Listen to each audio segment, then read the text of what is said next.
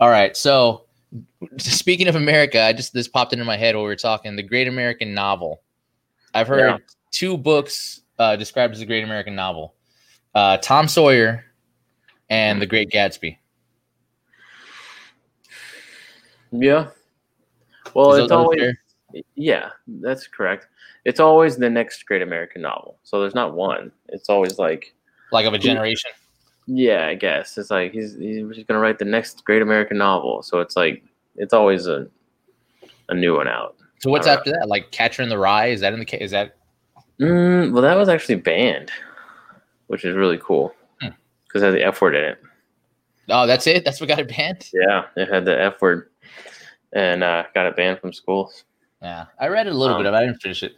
I like that book. That's It wasn't book. bad. I just didn't finish it. especially the way they used the F word was, uh, was like really good. Hmm. It's really like important. It's really cool. I went through a phase of like buying historical novels that I was going to read and then just didn't do it. I should have, but I didn't. Yeah, that's what everybody does. I did read Huck Finn though. That was the one book in high school that I was like, this book is awesome. That book's about to get banned too now. I You know, I bought you a know copy. Why? I know why. I had to explain to Maggie why. She was like, "Why is it going to get banned?" And I was like, "Well, I'll What's tell you wrong when with the that word? well, she never read it apparently, so she didn't know about that. Oh. now Yeah. he's just Jim. Did you ever see Family Guy actually did a really funny where he's like, I thought it was your name. hey, that is our word. oh man. yeah.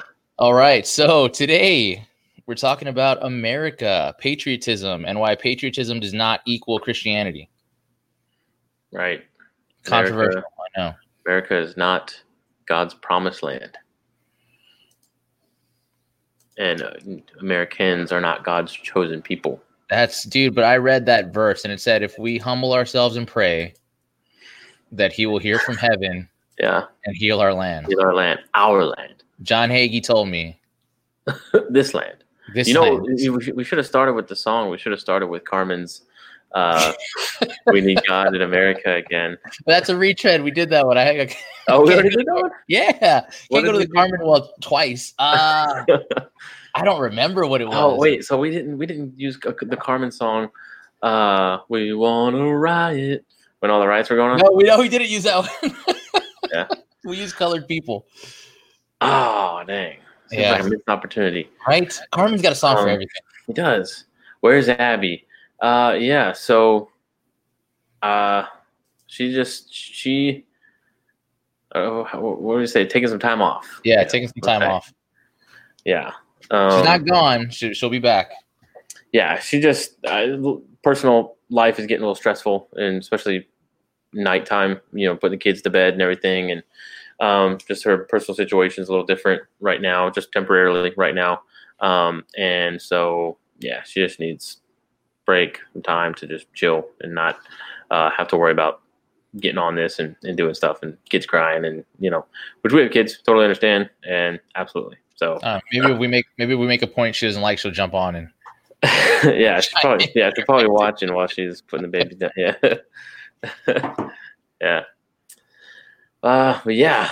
So, um, where do you want to start as far as just like what, what would you say? Why, why do you think people think that America and the United States is God's country, God's land, God's people? You know, like where's that come from? Why is that? Why is that a thing?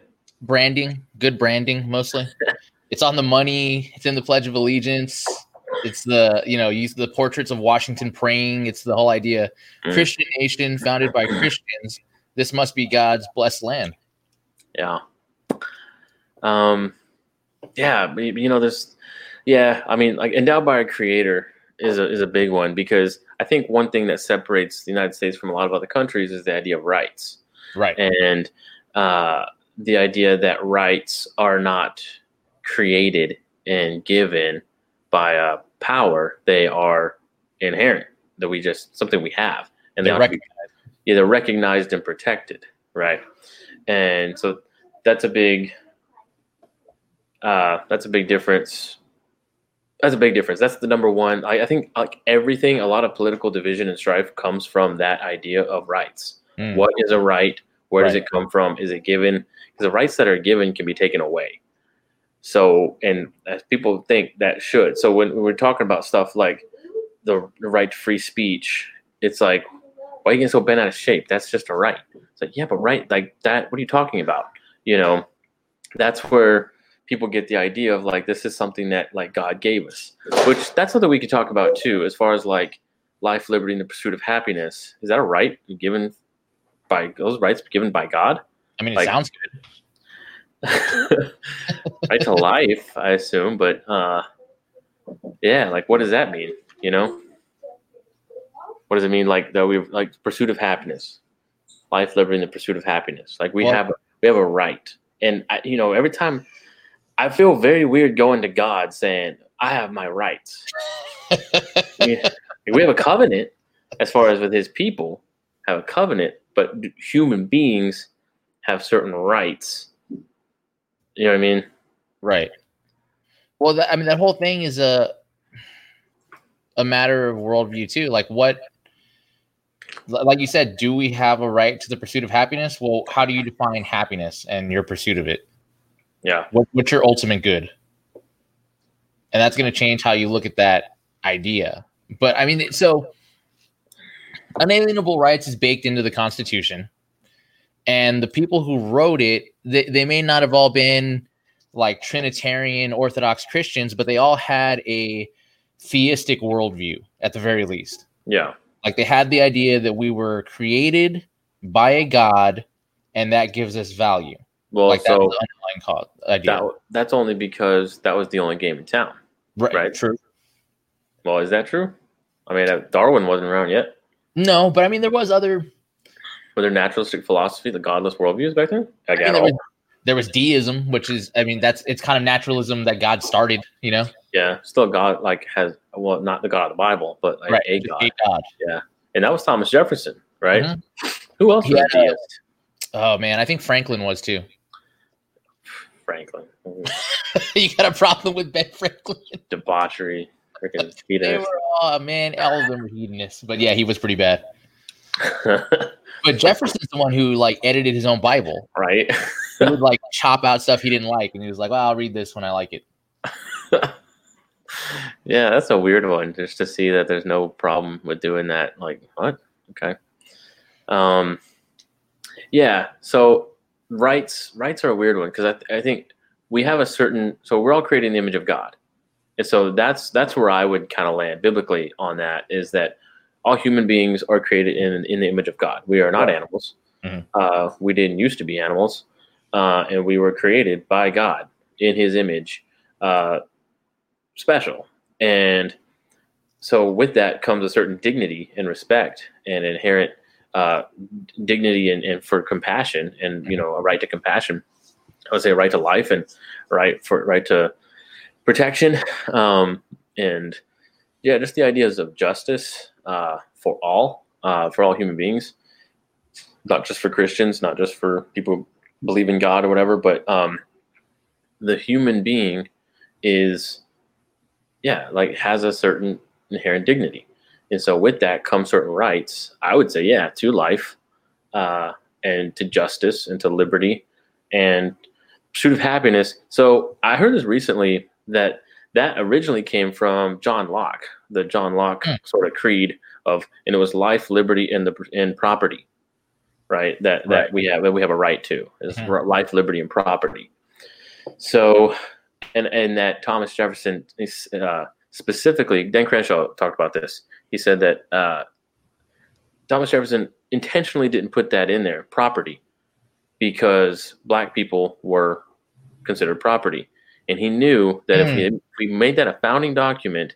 then that would be that would be problematic for abolition. So it was actually an abolitionist move to Hmm. put pursuit of happiness instead of property because that's the creed life liberty and property but he's Right. but he switched it saying look we're gonna you know it was an abolitionist move it was an abolitionist step basically to not put property and to put pursuit of happiness to change it with something in pursuit of happiness so Yeah, that was. So I thought that was I've- interesting. I've heard that before. That the the idea in the Constitution was a, and you know Wilson would say the better way to end slavery was progressively, gradually, politically, as opposed to fighting a war over it after a hundred years. That killed millions of people. Yeah, including black people. yeah, yeah, I know. That's kind of a weird one because you know, first saying like, "Oh, we shouldn't have fought a war to end slavery." It's Like, what are you talking about? Like, of course we should have.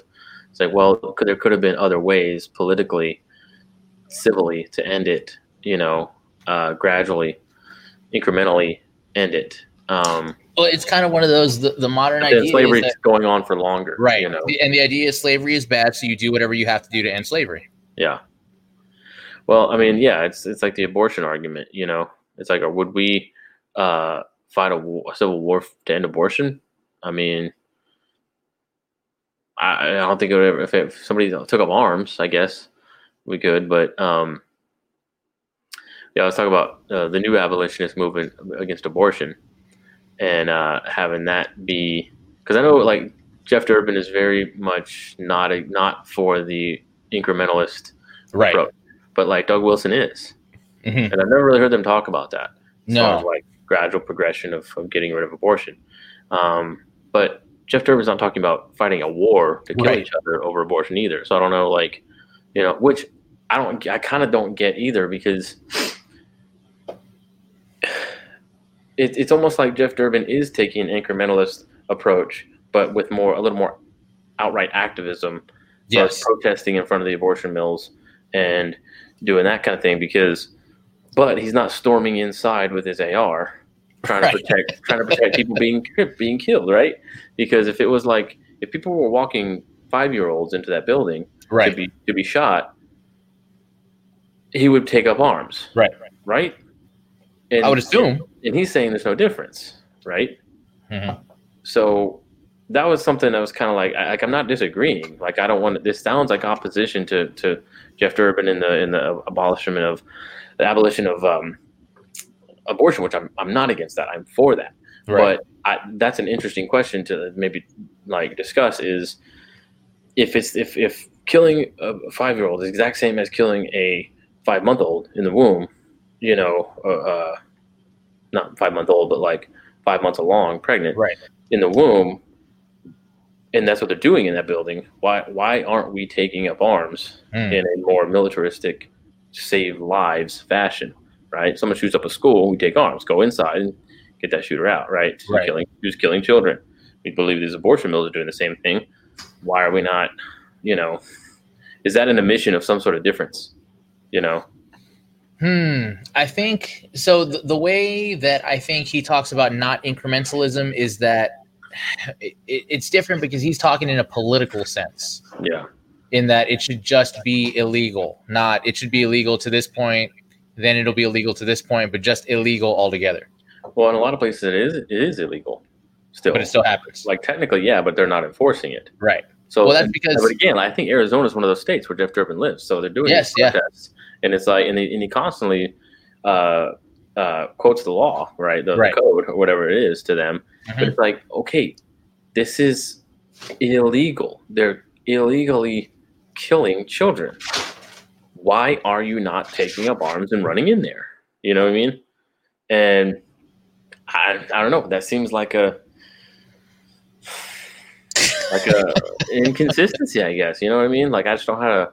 Which I which I, I would I don't want to sound again. I don't want to sound like opposition, but Mhm. like, what's the answer to that? Like, what I'd like to hear him kind of discuss that of like, if there is no difference, maybe he maybe he acknowledges some sort of difference, but not in morality. I mean, because there is that you know, there is that argument of like I heard someone I think Ben Shapiro talked about it. Someone like was on Twitter gaining a lot of traction or something about like oh the uh, this argument that crushes the pro life side, you know, that Mhm. destroys pro life, right?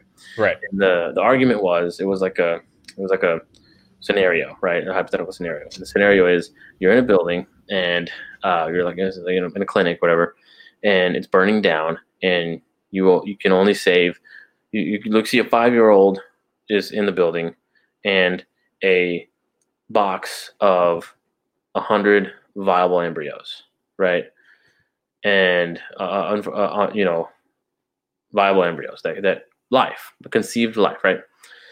And uh, who do you who you can only take one? Who do you take? Take the five year old, or you take the one hundred uh, viable embryos? Right. Same thing, and it saves more lives. The viable embryos, oh, you know, a hundred. You're saving a hundred life children's lives over one life, Over one. right? Right. So that's that's the scenario. What do you do? And of course, the obvious answer, the the, the monster answer, is to take the embryos and leave the five year old child in the in the building to die, right? Right. So, and, you know, so it's, it's like the catch twenty two. Like, okay, you know, you would pick the five year old, wouldn't you? And it's like, yes, I would. It's like, boom, pro life argument squashed because you choose the one life over the one hundred lives, and you that's admitting there's a difference, right? Right. So, and that was kind of weird. I was like, okay, yeah. I mean, uh, I, I would take the five year old kid. Um, but I think there's more to it than just that scenario presents because there's a it was a- what Ben Shapiro was saying, and, and I agree. There's a difference between moral logic and moral instinct, right? Mhm. So, like the moral logic, what's morally logically consistent, logically, is to save the 100 viable embryos. They're both equally life, so save the more life as you can, right? That's the morally logical thing to do. But you're talking about me as a human being, me with eyes and a heart, and like, you know, I I would take the five year old. That's my moral instinct. You're asking me what I would do. You're not asking me what's morally logically consistent Mhm. right? So you're asking me what I would do. I would take the five year old because we already know this. It's it's harder to kill someone you can look in the eyes. Right. Right. That's why Planned Parenthood doesn't do uh, Sonograms. sonograms, and they know that. That's why they don't want to do sonograms because it's harder to kill someone you can see, right? So, and that's the thing with the 100 embryos in a box or a five year old child looking me in the eyes, right? There's a difference. There is a moral instinctual difference there, uh, but not a moral logically consistent. It, it would be morally logically consistent to take the 100 embryos. But Right. You asked me what I would do. What I would do is take the five year. And if it was my kid over a million viable embryos, I'd take my kid every time. If it was my kid over a hundred, you know, over a hundred babies, you know what I mean? Like now we're getting into like I I love my kid more than other kids. You know, that's not morally consistent. Okay, um, what are you talking about here? So, yeah, that's uh, that was that's the whole like argument that crushes pro pro life, whatever. Framing the question is weird because it gives away kind of their position that they don't. I mean, I guess they do admit, but they don't super admit that it's asking you whose lives are more valuable, implying that somebody's life is more valuable than somebody else's. Oh, they hundred percent believe that. Right, 100% That's believe that. They they the the, the the idea of the I don't know how we got an abortion, but the idea that that uh it's not a baby. Right, That's an old argument. right, That's not an argument anymore. No, there's no one saying, well, it's a clump of cells. right, If someone is, that they're arguing in a in a in a framework about 20 years old. right, right? That that we know, people know. Yeah, this is a living human being. right. Because what else is it? Got a beating heart and his own set of fingerprints. What are you talking about? So clump of cells.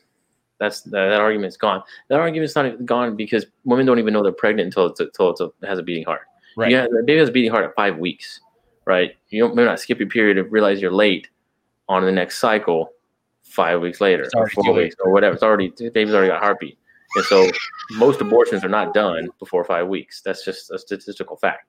So yeah, so there's already a heartbeat. There's already a, got his own DNA, you know. right. Yeah.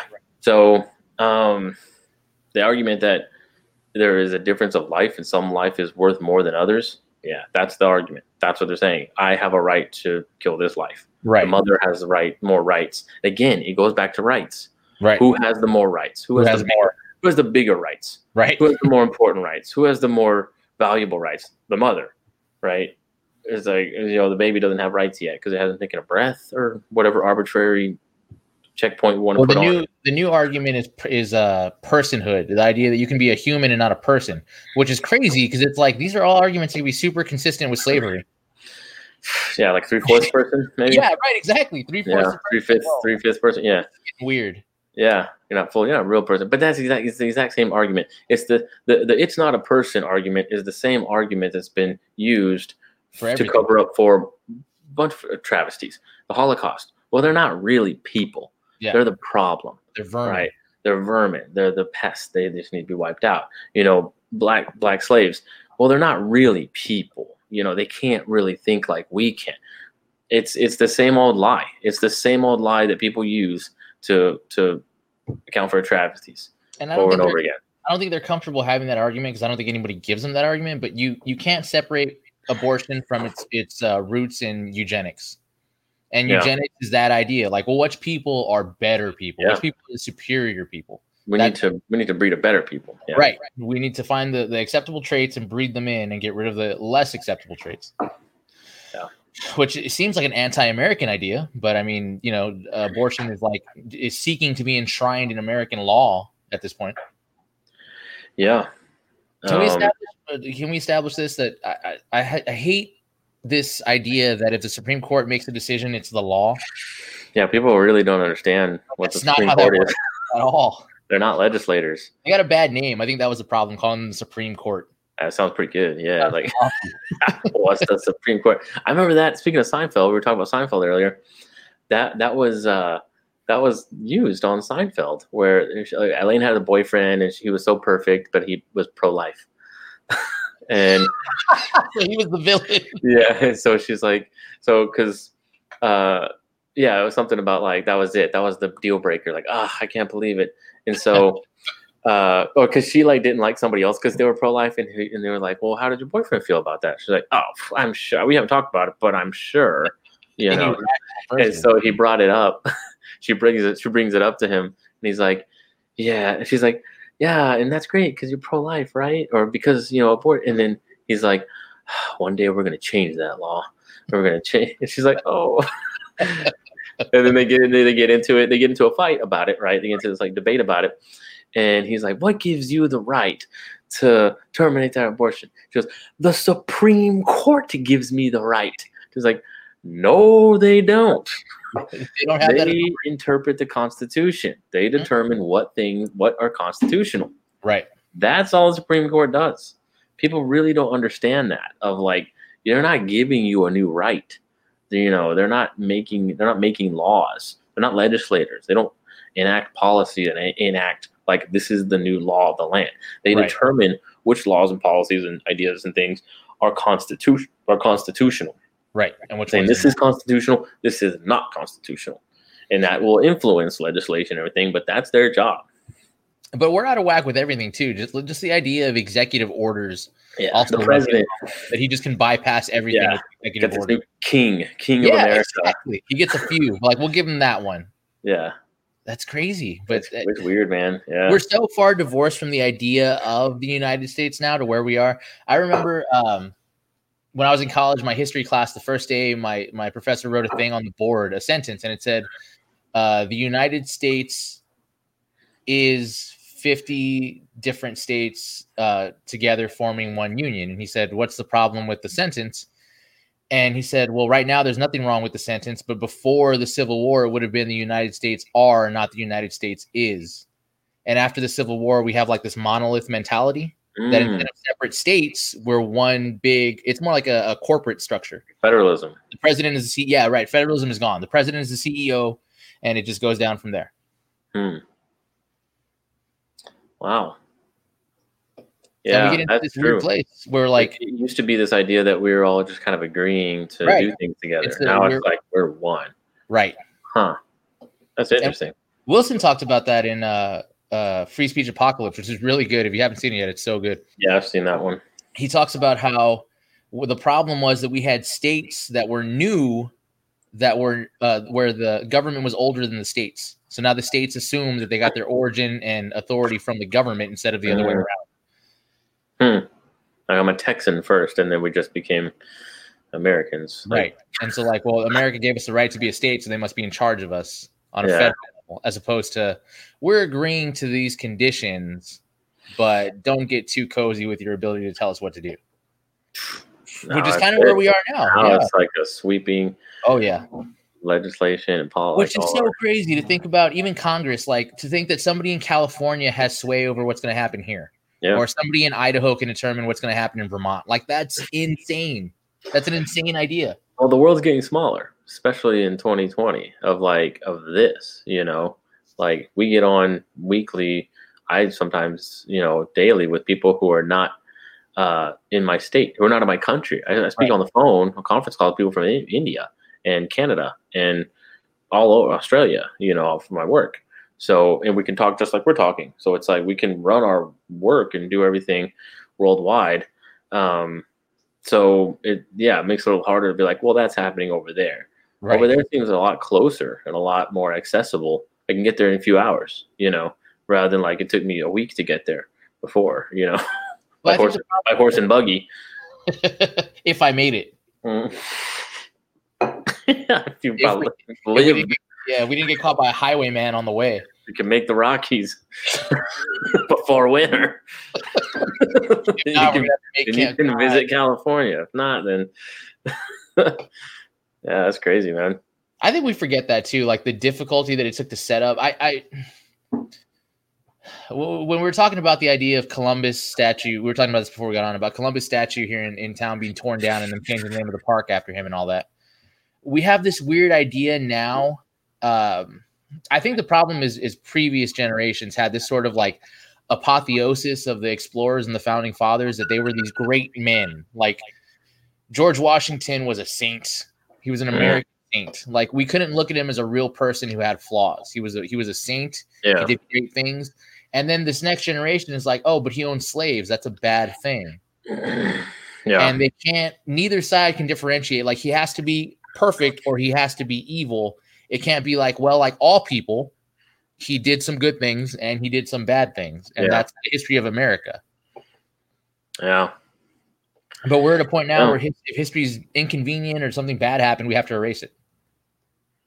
Yeah, it's because so there there's this idea that that we uh it, it comes from a godless worldview that they don't believe in evil, right? They don't believe in sin. Right. So you can't there's no hating sin, not the sinner, and there's no separation. Right. It's just it's all materialism. And that's communism. Communism is pure materialism because all that matters is the redistribution of the stuff. Right. make sure everyone gets the food the bed the house the whatever the stuff the medicine you know that's what is that's what matters. There's no aspect of well what does this do for your soul? What does this do for your mind? Like what is this what is like ethereal supernatural immaterial concepts are just no it's all it's one it's pure materialism. And that's what a naturalism is that's what evolution and the big bang that's why it fits all with those things because all that matters is the material. So you talk about sin. What is that? There's no such thing as evil. There's no such thing as good or evil. You make your own good. You make your own evil. It's all just you know humanity. Uh, so when you don't believe in evil, you have nothing uh, to attack but the symbol, right? The flag, the statue. So that the you know the the evil behind this thing is what we should be against and attack and defeat and, and rid ourselves of. So what you're saying is There is no sin. It's just the symbol. The person they can't extract the sin from the physical material person. So get rid of the person, or get rid of the statue, or get rid of the flag. The symbol. They they attack symbols because they don't believe in evil. Hmm. Well, that's I mean that's the biblical idea. We wrestle not against flesh and blood, but against principalities, powers, rulers of dark. Like Paul Don't knew believe that. It's all flesh and blood. Right, right, exactly. It's all material. It's all stuff. If I can't touch it, it's not real. Yes, Except for some reason, rights are real and dignity is but real. they're not. They they can be given and taken, and they're this arbitrary thing. Remember Aaron Ross? I do remember. You know, right? because they didn't have rights. That black people didn't right? have They didn't have rights, until we gave them them. but somehow it's still wrong. How is that not? That's racist. How is that not racist? Well, I mean, even the idea of racism, like that's a biblical concept to be anti-racism. Like that, Yeah. you, you don't get that idea of anti-tribalism from anywhere but the Bible. Everything else is tribal. Even other religions are tribal. Like Yeah, Islam is an extremely tribal religion. where you have one sect of Islam fighting another sect of Islam in war. Like that's Yeah. a tribal idea. Uh, Well, Christianity was the only one that kind of tore that down. Like no more tribes. We're all one man in Christ. Yeah, right. Yeah, because that's all you have is your is your identity group Right. and with that, and that's where a lot of that comes from. That critical race theory and, and identity politics of like, well, you are you're not you. There's no individuality. There's Mm. no individual. You're you're your group. We're all part of a group.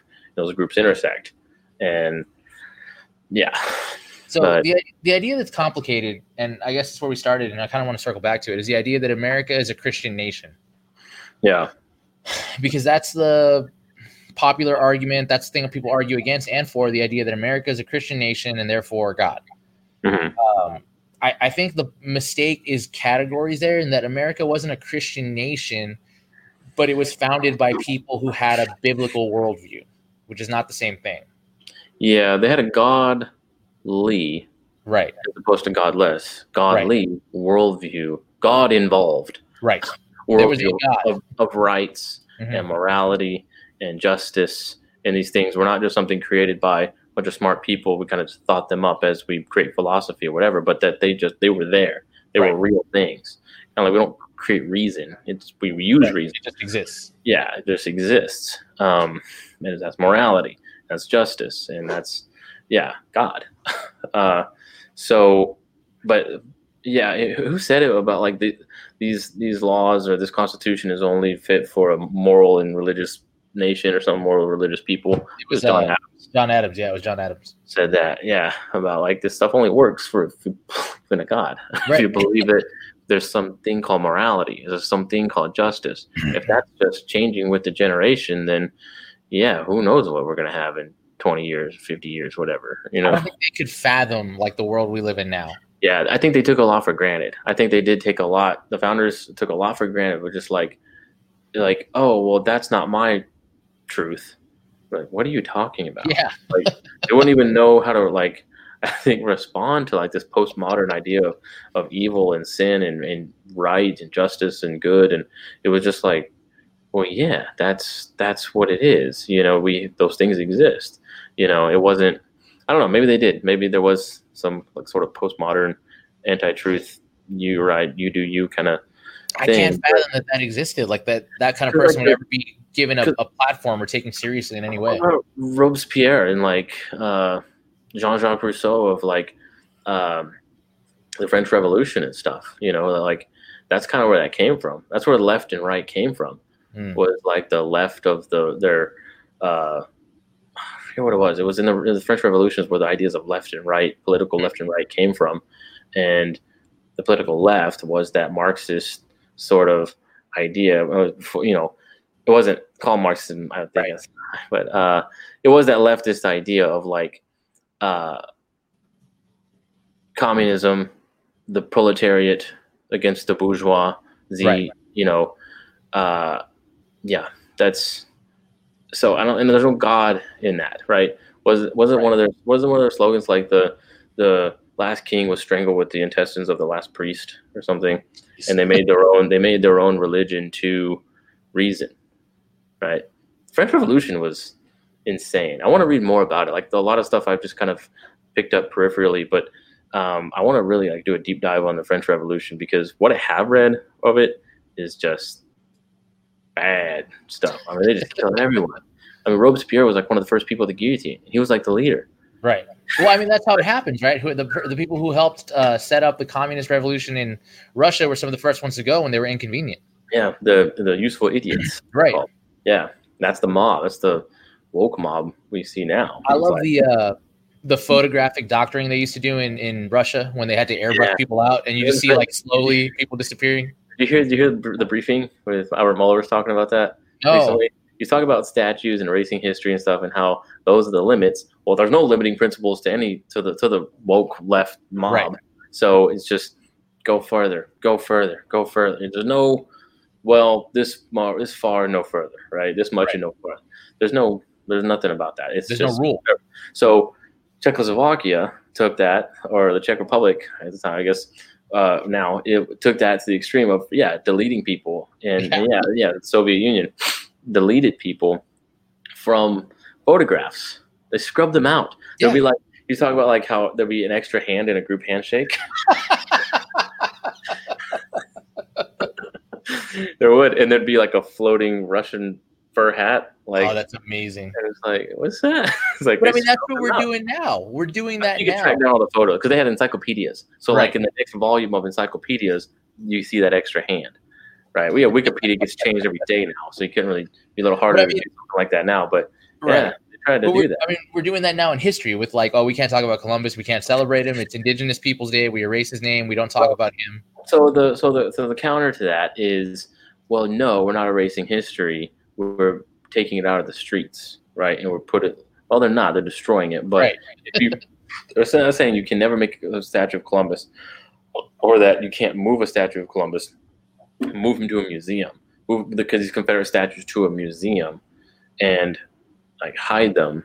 You know, which I, I think a lot of Confederate like the, the argument for Confederate statues I think is good because Right. they were erected many many years ago as a kind of middle finger to black people and of like oh man we tried to do it or something or like a middle finger to the union even Right. of like you know it's still a good man it's still a whatever but um yeah and but then there's also like the, the idea that kind of uh honoring worthy foes i guess Hmm. you ever read invincible No. so Was that uh, Zamperini? Oh, dude, it was Kirkman and Ryan Ottley. Invincible. Oh, okay. Invincible. A comic. Oh, the comic. I, see, I thought you were talking about a book. No. But no, also I haven't read the book. Talking about comics. Comic books are books. As a as a big book advocate, I will say comics are books. Illustrated Comic- novels. Comics are novels. literature. Some comics are literature. That's why some some comic some books are literature and some books are not. Right? Some comics are literature, some are not. We had that argument in my English class in college if Stephen King counted as literature. Mm-mm. You can't end all your books the same exact way and be literature. It always ends up with a big explosion of some kind or some kind. Because he writes himself into a corner. It's the only way to finish. Like, and then it just blew up. That was the story about the stand when he kills. the Deus Ex Machina, literally. he wrote himself into a corner and was like, "I gotta end it somehow." Mm, God showed up. the whole re- all of everything was meaningless. Like, okay, Cal, that's a good Calvinist story though. The stand of, of that being like kind of like God's sovereignty over like yeah, you know all these the saints and the good people fighting in the war and everything, and it's like at the end God just shows up and like sets everything right. And it's like it's Calvinism. Like that's kind of what we do, I guess. But um, but anyway, yeah, the comic Invincible, the the big bad villain, um, he fought this tiger guy who was also his. He wasn't necessarily a good guy. He's kind of a Boba Right. Fett character, but he was like a worthy foe. And it was very like Roman Coliseum, kind of like, "Where I'm the champion and no one is as strong as me." And you know, it's basically a Superman character or like a Super Saiyan. So Invincible basically is uh, what if Peter Parker was Superman?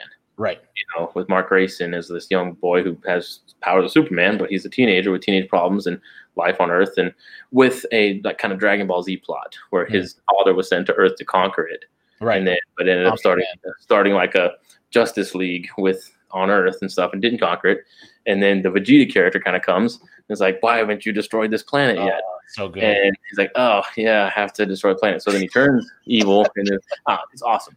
Freaking Invincible is like one of the best comics ever. It's like the comics best kept secret. It's amazing.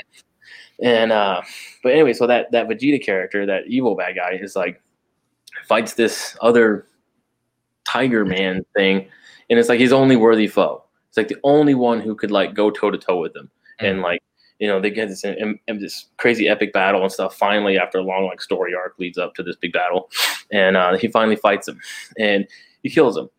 Well, then he spends the rest of the comic with with this tiger man because like the head of a tiger and like this like Superman, but like a head of a head of a white tiger Uh-huh. and he spends and so the so the back I forget his name, I forget the bad guy's name. Um, he spends the rest of the comic with it like a shawl, like a like how Mm. the Romans did with like a lion Right. head kind of thing, or whatever. He he made it like a like a thing, like a cape, and but it is that like my enemy, like you know, honoring a worthy foe kind of thing. Right. He just kind of like a trophy, you know. And I don't know, like, is there some kind of argument that could be made with the Confederate statue? Like, hey, you know, Robert E. Lee was a good fighter or something. I don't know. I mean, Right. was there anything like that of like, yeah, we're totally against him. He was against us, but we're gonna honor him because I don't know. Well, I mean, they had different ways of looking at things back then. Back then, it was we're enemies because we are opposed philosophically, not we're enemies because I have to destroy you and everything. Mm. Like that's You not cannot exist. Yeah, right. That's not an idea that exists anymore. This idea that like, well, we disagree philosophically, and Yeah. we're going to have issues over that, but your humanity is valid. yeah. That's the old tolerance versus the new tolerance. Right.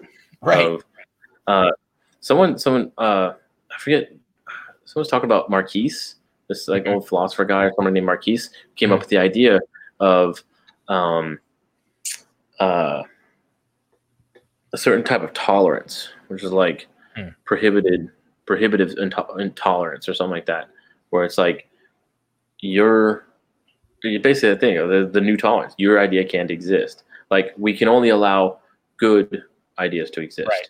You can have this marketplace of ideas of, well, I think your idea is bad. I think my idea is good, and we're going to debate that. It's like, no, your idea is not allowed, Mm. right?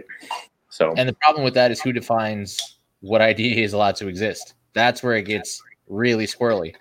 Yeah. And that's Yeah. the uh the thing that I've that I've heard before too that we have to struggle with this whole idea of the the unforgivable sin of the Confederacy is slavery, right? Yeah. And we have to be real about the fact that the Confederacy was fighting for the right to own slaves.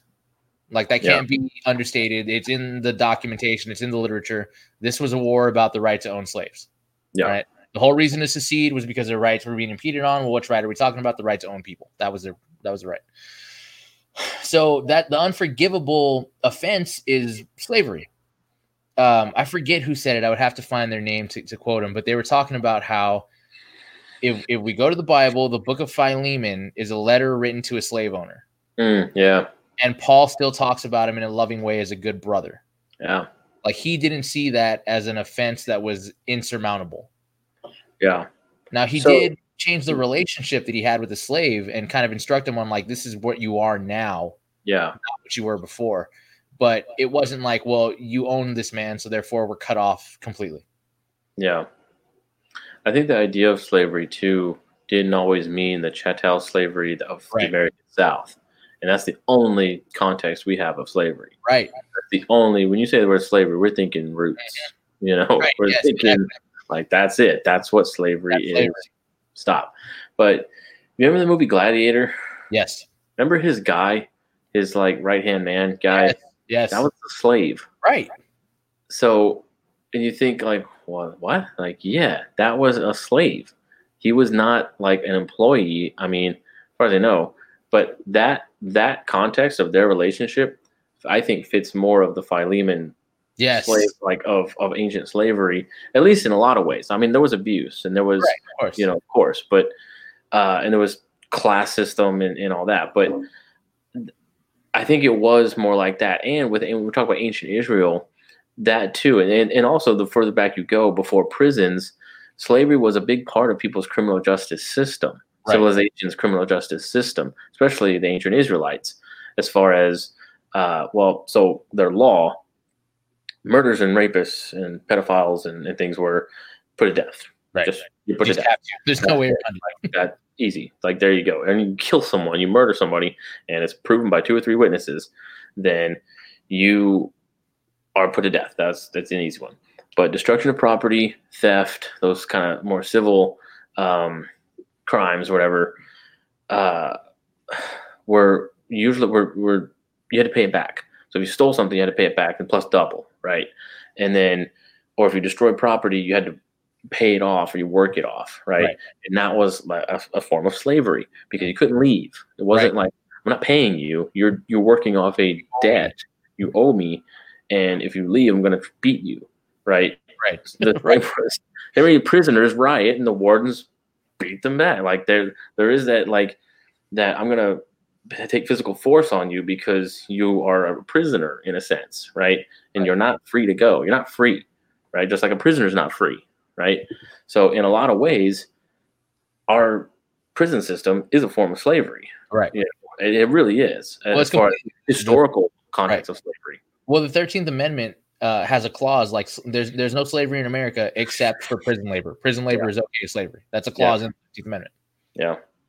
Yeah, and that's I think what we're seeing a lot of, and disproportionately again against black people in being incarcerated in prison right. and having that be a form of prison, which I think is not, you, you know, it sound like oh, isn't that what you just said? No, it's not because you have murders in there, and you right. have right. there's there's the diff- big difference between like the the slavery of today's prison system and the slavery of like ancient Israel criminal as part of their criminal justice system was there's no restitution between the offender mm-hmm. and the victim. There's right. no restitution of like I'm paying you back, and that's bringing community back right yes. us. Right? It's oh you're locked up. Oh you had a gram of weed on you. you're you're we're locking you up and caging you like an animal. You can't work. You can't learn a skill. You can't do any of these other things. We're just going to lock you up and just keep you alive on the taxpayer dime.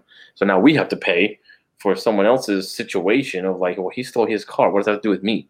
And we're paying for his meals now. And like in prison, right. he's like, okay, like that that's a much worse slavery uh, situation of prison than uh, what, what, ancient civilizations had as part of their restitution of the community. Right. And, a lot of slaves, and, and again, after seven years, no matter what, you're free. Right. The year of Jubilee, right? Well, what's so, crazy about that is they had the option to not leave if they didn't want to. That's most didn't. And a lot didn't because it was either hey, I've got this like patron now, basically, who's I'm living on their estate. They've given me a job. I'm working the land. I'm doing this, and I I have my family, and it's a pretty good life. Hey, that's me with Oracle, right? They're paying me. It's got good health insurance. I'm, I have a choice to leave, but I'm not going to. I don't. Do I like the job? Not really. Do I own the production of my labor? No. No. Right. That's a form of slavery. Right. It's like I'm I'm I'm pulling crops and I don't own them. This doesn't benefit me in any way. Well, I'm doing my work for the big giant multi-billion dollar corporation I work for, and I don't own any of that. You know, I can go get a different job or do whatever. But yeah, that was. I mean, I think that was a lot closer. So we're talking about like as far as slavery, we're, the American slavery. First of all, everyone involved in the American slave trade uh, by biblical punishment and just in just uh, justice, we put to death. Right because that was that's the biblical law is you steal a man from his country right you put to death it's a death penalty well that was everybody in african slave trade well the, the uncomfortable part of that is that the people who were supplying the slaves were other africans who were stolen though. Right. They but stole them right. from their lands. Right, like exactly. So right. The, the, the one tribe steals another tribe's people and then sells them to the Europeans. Yeah, they all put to death. Like if right. you're, if the you're whole, everybody participating in the theft of a human being from their land or from their home, you're put to death. Right. And that just takes care of all of the American South. So every American slave trader should, ought to be, by biblical standard, be put to death. Right. And that's uh, there you go. Not to mention the atrocities against fellow image bearers that they did. You know. So, so the, when we talk about uh, what I well, like how America said, is God's chosen land, if that and how much we would put to death well, in the Americans in the uh, antebellum South. what I like what you said though is the idea that the, the slavery in, in the in ancient Israel was the idea of restoration, right? It was supposed yeah. to reestablish community. There was restoration involved, but that's a Christian ideal. Victim, criminal and victim, right? Right. There, there ought to be restitution between the right. two. No, that's that. A, revenge. That's a Christian ideal. Restoration is a Christian ideal. That only comes from a, a, a God fearing worldview. The the world can't give you restoration because that's not a worldly ideal. Mm-hmm. And I think the problem with America now is that we have these ideas that we inherited from people who had a worldview that had God in it, mm-hmm. but we don't have that worldview anymore. So now we have ideas like justice, but we don't have a basis for justice. We have an idea like environmentalism. We need to protect the environment, but we don't have the idea of stewardship because that's a biblical ideal. Yeah. Uh, we don't have the idea of restoration or work or you know investment in the way that we would if we were still Christianized in our thinking. Now we have things a, are only intelligible in a Christian worldview, right? And without it, we're just kind of scraping it, reaching in the dark. Like, well, what does it mean? What do we want it to mean now? What has to, What does it have to mean now? Yeah, we're uh, we've chopped down the apple tree and yes. keep going back for apples. Yes, it's like can't. That's not how it works. It doesn't work that way. Stuff comes from somewhere, and it ain't atoms swirling around.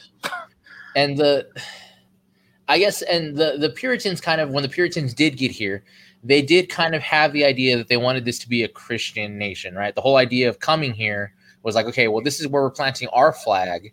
We're going to build a Christian society, and it's going to spread out from here. Now, obviously, that didn't happen, but is that a is that a bad thing to strive for? I guess. Um. No, I mean, this you're you're scratching my post mill nerves here, but um, no, it, it's uh, uh, I think the, the, idea that they came to establish the religious land had a lot to do with what the what the reason they were leaving Europe was religious persecution, right? And so it was more an alleviation of that than um, let's start something new. Although that was there, I think there was like let's this is, I, but I didn't think they were like we're gonna make this uh, a Christian land. I, I thought it, I think it was just like here's land and we're Christians. And we're Christians, so we're gonna like we're just, we would do this there too. We would do this anywhere, you know, of mm-hmm. of sharing the gospel and bring the gospel to all nations. Um, and I think that yeah, I think that definitely part of there. But then that gets into ideas of and, and this is kind of like what we're all what we're talking about. We probably could have titled this uh, episode "Manifest Destiny," mm. right? right? So there's that idea, and that's what really we're talking about here. Is like, well, God wants us to right. Dot, dot, God Which wants. Kind of, this comment kind of feeds into that. I was waiting for the right time to get into it. Yeah. The idea of like a Christian president that would turn it around. That's all we need. Yeah. God wants a Christian president for his people. Right. I didn't even want a king for his people. Oh God, let's go on that. Hang on, let me hang on. Man. Let me yes, let's do it. But hang on, let me get some whiskey. it's about to get deep if he's getting a whiskey. Because that's man, that's such a, a facet that's missed. Like if we just had the right leader, we turn this all around. If we just had the right Supreme Court judges, we turn this all around. That's all we're missing. And we voted ourselves into a spot where we're so dependent on those people that when they don't come through, we can't do anything about it. And instead of holding their feet to the fire, we just kind of let them get away with it. The the thing that's crazy to me that I was thinking about this week is how hard and how loyal people were to Supreme Justice Brett Kavanaugh when that whole thing was going on. And not to say that what was going on was okay. Like, obviously, everything about that trial was fishy. Everything about the story was inconsistent. Uh, the whole idea of repressed repressed memories is junk science. Let me let me hold on a second. Very non PC T-shirt. That's what we're talking so, about. I was talking You're- about how uh, we we keep thinking that if we have the right leader, we're going to turn this around. And the thing that struck me this week, this past couple of weeks, is with the Supreme Court. Uh, the whole idea is that okay, if a Republican gets in office, he's going to be able to to uh, to uh, not elect, appoint uh, mm. conservative judges, right? Yeah.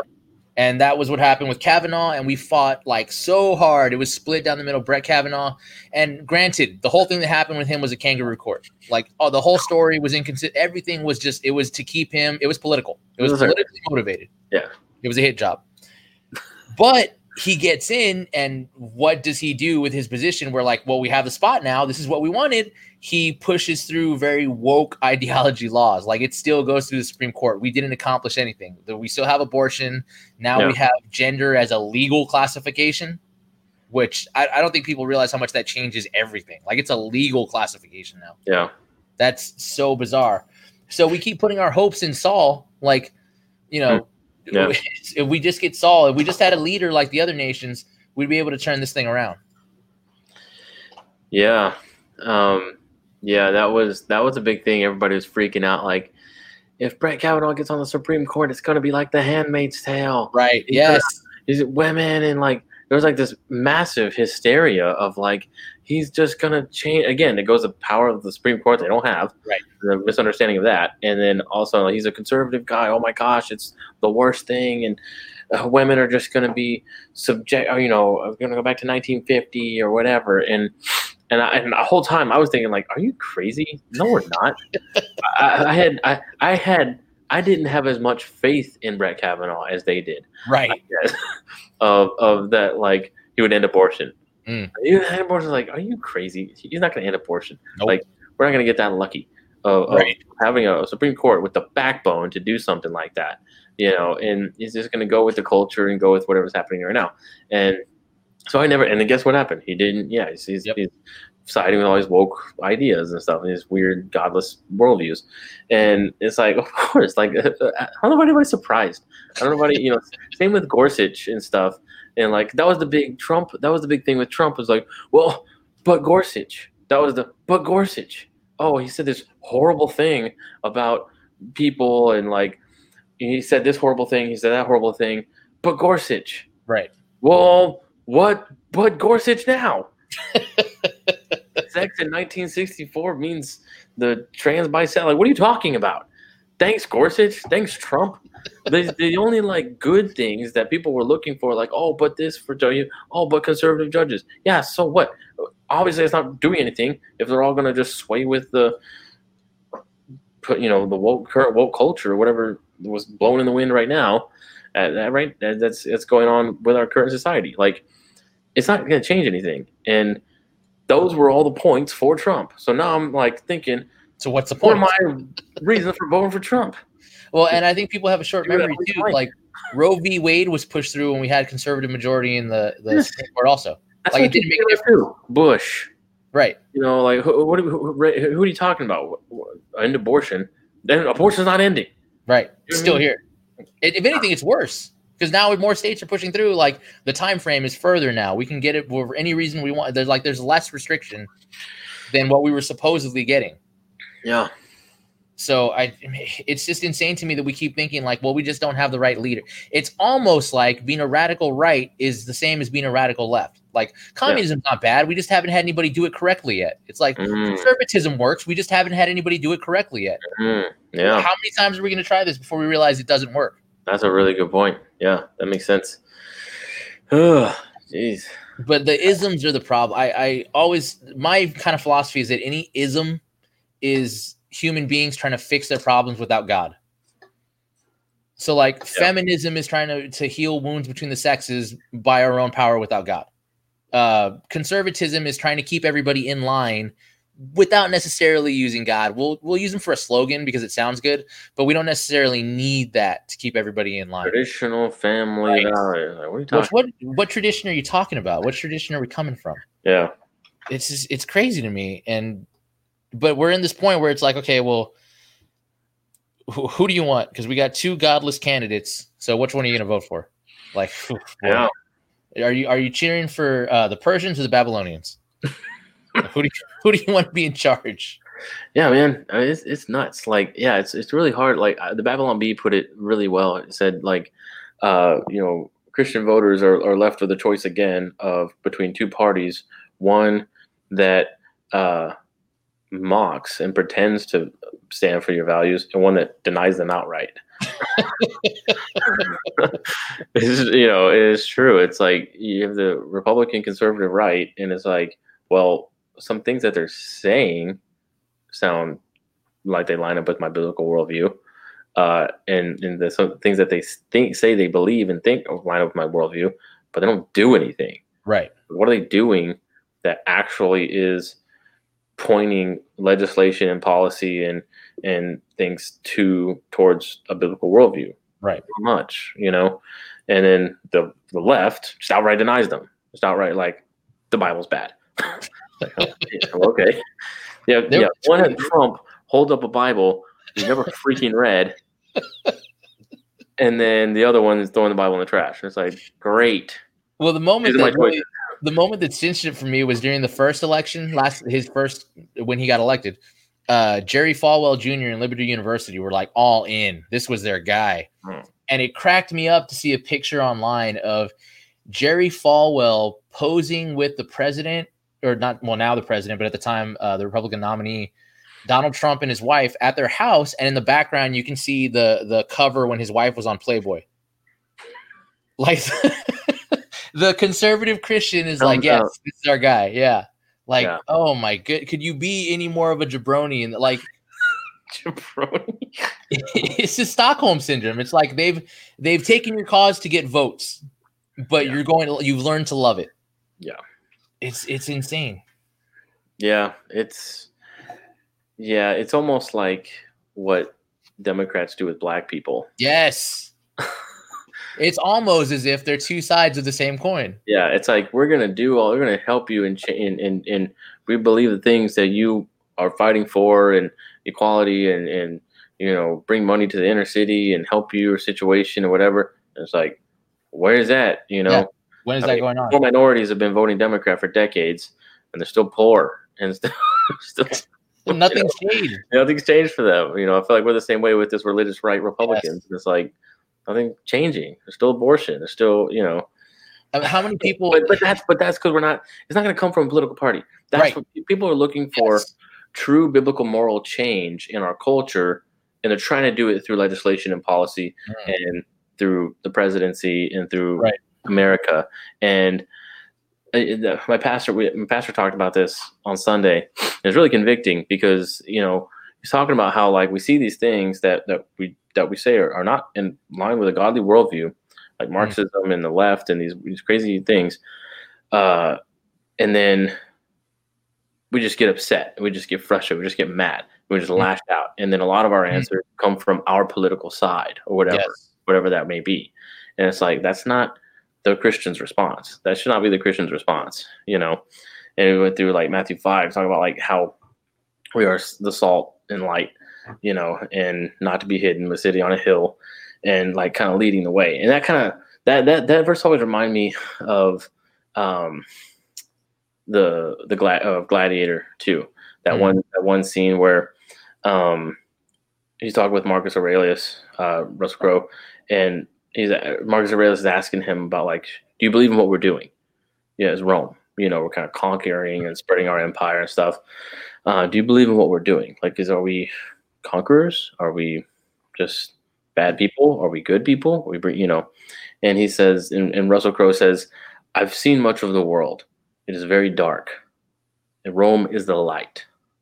You know, he's like, we're bringing civilization to people, mm. right? And so they're going to the barbarians and the Goths. Right like all these places that are are really just still in the Stone Age, still right. like, and bringing running water, bringing philosophy, and bringing you know entertain. Like that was Rome was like, look, I'm trying to help you right. get out of the Stone Age, and I think that's how a lot of people. I think that's how Christians should view Christianity. Right. Oh, world, yes. but not through politics, right? Not through any kingdom of this world, right? right? But that's where that's the mix up. That's where this patriotic idolatry comes from. Of like, well, we're going to show them the American way. Yes. No, we need to show them the gospel. We I mean, sharing God with people in the Bible. That's what's crazy about the you know we're going to talk about the Roman expansion. Let's talk about the American expansion. When we went into the Middle East under Bush, the whole idea is we're going to establish democracy. We're going to yeah. go in there. We're going to topple. We're going to topple dictators, and we're going to establish democracy. We establish democracy, and the first thing they do is vote in dictators. like we gave them a model of America, but we didn't change anybody's heart or mind because you can't do that through politics. Well, he'll take care of us, right? The, oh, he's killing like, us. I, it, we keep trying the same trick, and it doesn't work anytime. Yeah. Like we keep thinking, like, well, we need to introduce them to American ideals. Well, what American ideals? Divorce and abortion? Like, why why are we introducing them to that? That's not helpful. Yeah, yeah. What is the American way? Mm. Right. I mean, I'm kind of afraid of the answer. well, I think the thing that that superseded everything else was the pursuit of happiness. Yeah. The pursuit of happiness is the American ideal now. Life, liberty, and the pursuit of happiness. I mean, that would be the American way, but I don't. We don't see a lot of that in America as far as like people who are truly free. You know, mm in a lot of ways, as far as debt and low income, just just generations of, of poverty and uh, equal opportunity, equal results, you know, equal rights, like, and that, yeah, it's, it's hard because it's like if you're gonna, those would be the the um, uh, like American way, and I would believe those things are true and right and good, absolutely, mm-hmm. but it's it's this materialism that gets put in. Right. Right. It's this like man centered, earthly kingdom centered kind of mm. mentality that gets here. So it's not we're not trying to truly liberate people from sin. right from the the the death and their sin and trespasses. It's we're trying to bring democracy to them. We're trying to Right. bring apple pie and baseball to them. you know, it's like, oh, okay. I mean, that's sure, but you know, that's how about true liberty, true freedom, true justice? You know, that, that that's only defined in the Bible. right and i think we forget that like apple pie and baseball are the result of christian philosophy having an influence on america like the good stuff that we have comes from the fact that our foundation was built on that idea that there was a creator and Yeah. it didn't just give us rights and dignity but it also gave us responsibilities Yeah, like uh i had a, a thing discussion with some other people before about the right to vote and how now it's a right but back then it was considered a, a privilege and Mhm. it came with responsibilities right Yeah. and it still does to an extent now uh if you if you register to vote you have to be registered to do jury duty and uh the draft as well Draft, right so there's some responsibility in it but back then there was more responsibilities like there was the idea of bucket duty that if a fire broke out drafted. Yeah yeah you might get drafted a I'm not- duty. A i'm real not getting drafted i got a faulty pancreas i ain't going nowhere Well, then your rights just drop down. They're not putting this guy on the front line. Get half a vote. what if they i always wonder what if it gets bad and they're like nah we need bodies just go out there take, a, bu- take a bullet for an able-bodied guy just get in the way One A. Frontline infantry. Snip it. It's out That was the that's the it's a wonderful life. Mr. Potter is on the draft board. One A, one A, one A, one A. is there man No one is there F. No one got filled out. is there a better idea of like the american ideal than it's a wonderful life Oh man, yeah, that's a um, the, the- yeah, that's a good that's a good little window into that like um, compassionate versus cold-hearted right way to do things. Yeah, and that's the the dichotomy is that all George Bailey wanted was the pursuit of happiness. Like he was going to get out of Bedford Falls, he was going to leave behind the building and loan and his dopey uncle, yeah, and he- he was going to get out of here and do big things. But because he stayed out of a sense of responsibility, he saved the town. Basically, What do you what do you think over. what do you think about his father though? Of so like that was that was his conflict and that was his Right. thing of like he he had big dreams for himself and you could Right. kind of see how that that that might have been selfish, right? And he spent his whole life not wanting to be unselfish, but was But you know, forced to out of duty, but, yeah, begrudgingly being being giving and unselfish and, and whatever to the townspeople and to you know whatever. He hated it. He hated his life, right? right. Which he was never born.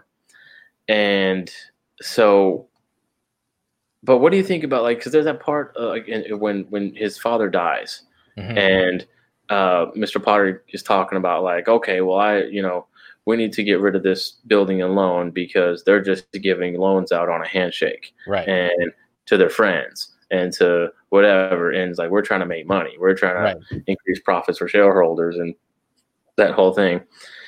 And uh, George, George's like big speech in that that time was Mhm. like, you know, we're trying to help- people out. You know, you you're, you're telling them to to wait and save. Wait and save for what? Till their children are get old and leave them. Till they're Mm. too old and broken down to do anything with this house they bought. You know, but that I, that would be the like responsible way to do it. Of like, right. well, save money and don't get in debt and don't, you know, whatever. But he's saying like, well, we need, you know, uh, handouts or like a hand Mm. up of like giving somebody a loan. Maybe they can't really come through on, right? But I, but they're good, but they're good people. Right. So, you know, kind of a wink and a nod and a handshake, and you get this loan for a house. Right. And they, and then and Mr. Potter's thing was like, well, they really have no collateral at all Right. to for this loan, you know, and and and that and, you know he's like he says like oh like this uh, Ernie Hudson or whatever his name, you know, he uh, cab driver. Yeah, I do have it memorized. Uh, uh, he's like cab driver, you know, whatever, and he's like, oh, I, I wrote you know, George Bailey. I wrote that loan. I, you know, he's he's got a good job, and I can vouch for his character. He's like, oh, he's a friend of yours. He's like, yeah. He's like, oh, see, you shoot pool with somebody, and you get a loan for a house Right. you know, the employee here. And it's like that. I, I wouldn't say that that is necessarily a good way to do it, but that was kind of the building and loan George Bailey brother Bailey brothers way, Right. you know. And, and I think a lot of people have that idea too of like this this compassionate uh, attitude towards those things and like how that's the way it should that's the american way that's how it should be with Right. like love and compassion and understanding and like kindness and forget the profits Right. it's like oh you misplaced five thousand dollars or whatever it was you're you're done right. right Well, Mr. Potter misplaced five thousand dollars his business isn't done he can still Right. make loans to people and and then now all of a sudden I'm the one defending Mr. Potter and I don't it's like now that's Mr. Paul Potter's the villain, the capitalist, the the one who wants some sort of substantial collateral for a loan is the Right. villain. He's the ruthless He's villain. the ruthless Robert villain. Bedford Falls. when Bailey Brothers could have been done on any one of those subprime loans for that he dished out, and you know Bailey Brothers' basic practices were basically what crashed the housing market in 08. and that sucks. That's those were the villains today, but they were giving loans out to to Walmart workers for houses. Well, and the problem is that oh man. So the problem is when when George Bailey and his his father and his uncle were giving out loans to people that they knew they couldn't pay back, it was with the idea that we're doing this because we want to do something good for you. Good people do good things. yeah, but you can't do that. know. Here's the you- difference, Your, your business, if if you're God, No, I get what you're saying. do that, and that's But the thing. People think government is God. Even Yes. the religious right. Yes. even the religious right, the both right and left have this godly view of government of like, well, they're cradle to grave. They're going to take care of me. So I got to vote for the right person who's going to take care of me. You know, and it's Well, like that's so the there's like unlimited resources that this government has. Right, but the difference is that the loans that were given out that caused the housing crisis were intended to be predatory. Like, I don't care if you don't make the payment; I'll take the hit because I'm going to get your stuff back. Well, yeah, there was the the problem with that was that that the bank got uh, subsidized and like Right. got got money for Right. writing a loan. Right, Right. So And it's- it's all guess beneficial. what we're going to be doing all day. right, loans, right? You know, and and and it, but the problem also too with that was I think they were allowed to make crap loans prime. They were making like subprime loans prime, and that Mm. wasn't necessarily all their fault. And that was the thing too with the banks is that so say Wells Fargo doesn't give a bank doesn't give a loan or or, or JP Morgan whatever like one of the Right. banks doesn't give a loan for a home home loan because they're subprime. And like look we've studied your income. You're a waitress. We you have no collateral nothing down no, no down payment. Like we can't give you This this is a loan unfortunately right? Right. you know and that's unfortunate for us because we don't get the subsidies for the loans or whatever. We don't get the money for these loans right? Right. well that person says okay thanks goes down to chase and chase does it. Right, and they get the money from the government and they get the, the their, their business grows right? And jp morgan or, or you know wells fargo whoever is like well what the heck? Like i that's a subprime situation. I, I can't I, I did the right thing but now i don't get have money. Right. chase did the wrong thing and gave out this loan and they have money. Mhm. they got money. So what are you what are you going to do if you're wells fargo? It's like if they don't do it here they're going to do it there. So i might as well grow my business. If everybody it's like everybody roiding out you know? It's like oh i'm going to say no to, to steroids but but but you know the guy on, on the, the hitter on the other baseball team is doing roids. And no, up, and, no, and no one's batting nine he's hitting home runs. And it's like well what the heck? If everybody's roiding out i'm going to do it you know what i mean Which is why I'm in favor of everybody roiding out in sports. Everybody do it. It's If awesome. everybody's juicing. Why can't I juice? Right? Like, oh, I got my morality, my principles. A lot of good that's doing me. Whatever. Right? Well, the problem is the financial situation. you know, financial view. You know, it's like you, and that's and that's what that's what led to that was right. all those things. But Well, the problem is the presupposition at the bottom that the government is thinking if we help these people, they will do good with the help that we're giving them, yeah, as opposed to the people reality. are born inherently good. Right, exactly. That's the problem. The idea that if we give you something, you're going to do something good with it. Well, not necessarily, and more than likely not. Yeah. I remember uh, going to Walmart when uh, the government announced that they were doing the, the stimulus checks for all of this stuff going on. Everyone's getting their $1,200. $1,200. Yeah. And Walmart was restocking all the TVs Like they were out of other stuff, but they were like, we know they're going to be here and they're going to be picking up these TVs, so we're stocking up. And they were right. Yeah. The first thing people did with their money after getting unemployed was go blow it on TVs and stuff because we're not responsible as people. That's what we do. I saw a picture of a like a, a baby tiger, and it was like, I'm gonna name him Stimulus. Tiger King was that? That's the problem with it's the problem with socialism and I think libertarianism at the same time is this idea that if you let people govern themselves, they'll do good, or if you give people what they need, they'll do good with it. Well, I think the libertarian view is like you let people govern themselves. and I don't give a crap what they do. like if they want to shoot heroin under a bridge, that's their prerogative. Like, which sounds so uncaring, like unloving. yeah, but Ayn Rand, like super. I'm not I'm not here to help anybody. I'm just here to get by. Yeah, there's no responsibility for to help anyone. Right. It's like, oh, that's not true. That that's not. Did, did you ever? I never read Atlas Shrugged, but uh, because it's like twelve thousand. I never had three. I never had three months to set aside to read a book. I know. they I did always a think- movie. Yeah, someone. Uh, I think. Oh no, that was something else. Cloud Atlas. That was. No, a I different. haven't seen that, but I really want to see that. That's the, Um, the Oh really? yeah, it's a Wachowski movie. And Tom Hanks is in it. Yeah, That's why Lauren watched it, and it's, she was like, "Oh, it was weird." they use the same cast to play different characters in different time periods. uh, I'm already annoyed. Yeah, I know, right? But anyways, uh, so I'm watching uh, Atlas Shrugged because I'm like, I'm gonna watch this and see if it's worth investing my When time. did that come out? What was that? It was like a. Years ago. It was on Netflix. I don't know if Oh. it was an indie film that they picked up or if it was a Netflix original, but like 10 years ago? like five, six years ago. Really? Yeah. Huh. No fanfare because who reads Ayn, Ayn Rand? Ayn Rand. But uh so there was there's a point where you get to see how miserable I, I don't even remember the main character's name is. But John you- Galt. no, John Galt is not the main guy because that's the whole thing, isn't it? Who is John Galt? Oh, He's like the ideal or whatever. I just know the name John Galt from Atlas Shrugged. Yeah, I don't even know the main Oh, guy's that name. It's irrelevant. He's he's a he's a stand-in. She wasn't writing a novel. She was writing a, a philosophical dissert- dissertation. Oh. So you get to see how miserable his life is because his family are all freeloaders. Everybody takes his money. He's the only one that Mm. produces. They're all lazy layabouts. And then, you know, him and his wife have a horrible, loveless marriage that nobody, you know, they don't care for each other at all. She doesn't respect him. He doesn't care for her. yeah. So he goes on some business retreat and meets some other hyper capitalist woman, and they have an affair.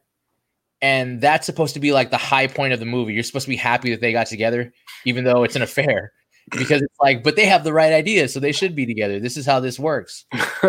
Like it's the pursuit of happiness. What what makes you happy? Well, this thing makes me happy, and they're lazy layabouts anyway. So who cares about them? They're they're Mm.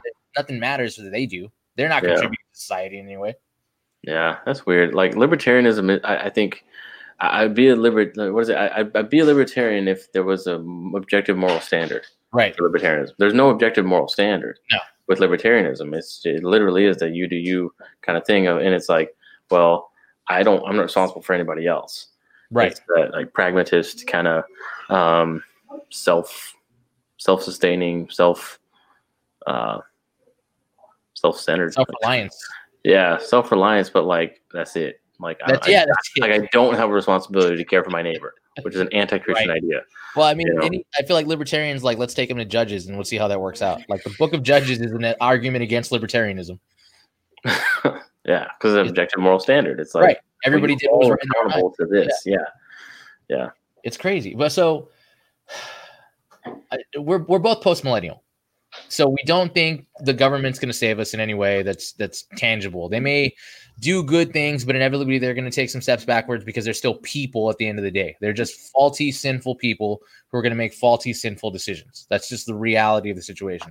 Yeah. So part of me had this this conversation this with somebody this week. We were talking about I have a worry that post millennialism is going to fall into the same trap as premillennial dispensationalism, How? where premillennial dispensationalism has the idea that why would we do anything about the world? We're just going to get taken away and it's going to be destroyed. My worry is that postmillennialism will have the idea of like, well, why do I need to fight these social things? We've already won. We know God wins in the end. So mm-hmm. they don't, how do I say this? They don't want to fight for things like freedom of speech or things like that because it's like, well, America doesn't matter. If America gets destroyed, the kingdom of God still advances, which is true. But I think it can lead to a, a kind of inactivity in that way. Yeah, it's hard to it's hard to uh yeah have not putting your hope in, not putting Speak your faith in. It's fun with God. It's been like that for a while. Just come back very soon. Well, I don't know about very soon, but um, back it up. Uh, yeah, uh, yeah. It's hard for like the idea of like I'm not going to put my faith and hope in the government and apathy. Right. Like that right. is a you don't want to. You shouldn't be completely like uninvolved because like you know what do you think about you know people say like well Christians just shouldn't be involved with government. But I think that's insane. Why? because how do you how do you get to complain about the government doesn't do things that honor God and then say I'm not going to get involved in government even though I don't complain. God. Don't complain. Just it's that apathy of like, well, it's just a right, right on both sides. So right, I'm going to just love Jesus and, preach church. Just preach the gospel and forget the country. right, right, exactly. Which is the I think that's the danger that postmillennialism can head towards. Yeah, yeah, but at the same time, all the post millennial people we follow are not apathetic towards right, government politics stuff. Only a few people in the country, you know. Yeah, but uh, I, I, uh, so uh, I, who do you like? I, am trying to think of a post mill, like prominent post mill voice or person that is kind of like in the intellectual conversation that isn't involved or like very interested in the pol- in politics and government. Like everybody is, you know, right. Rush, like you know, well, Rushdoony and like Greg Bahnsen and you know all these people like well, they're, I, I, well, they're pre sub. I don't know. They, oh, they're just yeah, they're post mill. Post mill. I, the, I think it's almost pre sub that they're post. they must be post mill.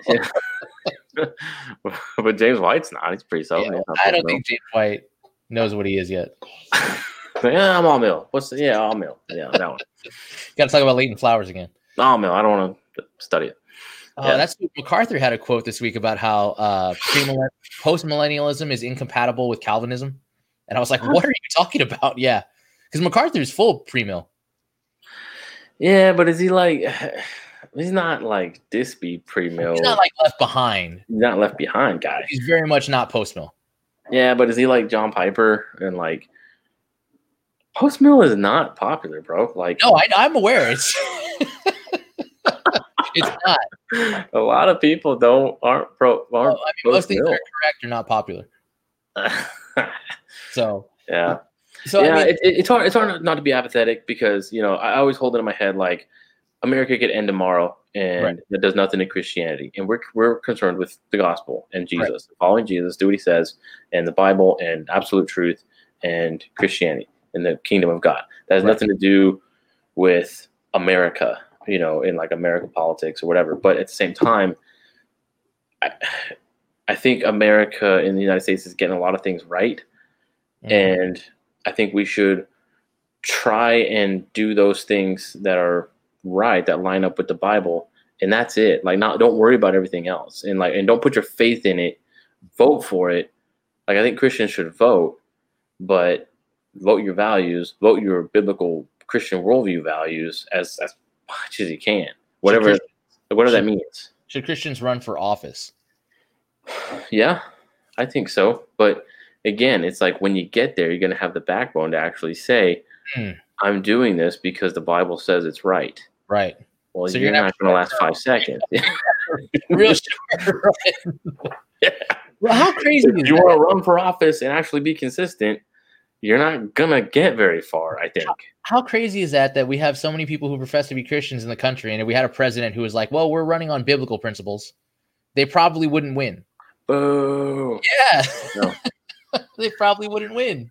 I mean, that's like sure, like so. If, if, yeah, Christians should run for office, but if you're gonna stay consistent with what you actually believe and why you believe and where that truth comes from, I don't think you're gonna last very long. And mm-hmm. and it's like, but it's like okay, like but but maybe you will. I don't know. Like who who might have thought that about these insane woke leftist ideas? That's true. Uh, defund the police. I'm not gonna get far with that.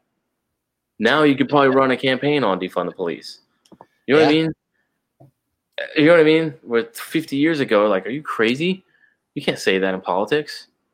Well, now you can. Well, maybe one day you can say, I'm going to do this because it's, it's right with a biblical worldview, because the Bible says this right. Hmm. I don't know. I mean, crazier things are happening right now. So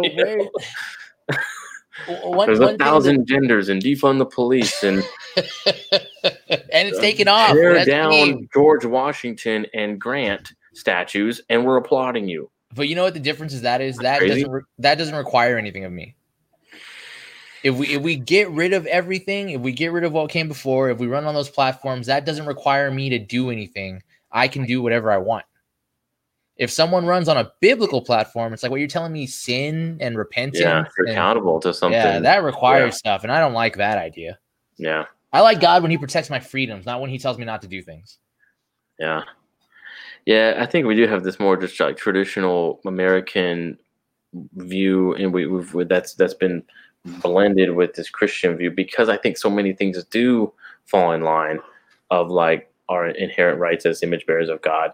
You know, I, I think so many some of those things do fall in line, but then some don't, and then they're just like, but we're not willing to admit when it veers, right? Right. We're, we're willing to admit like, oh, well, that's not biblical.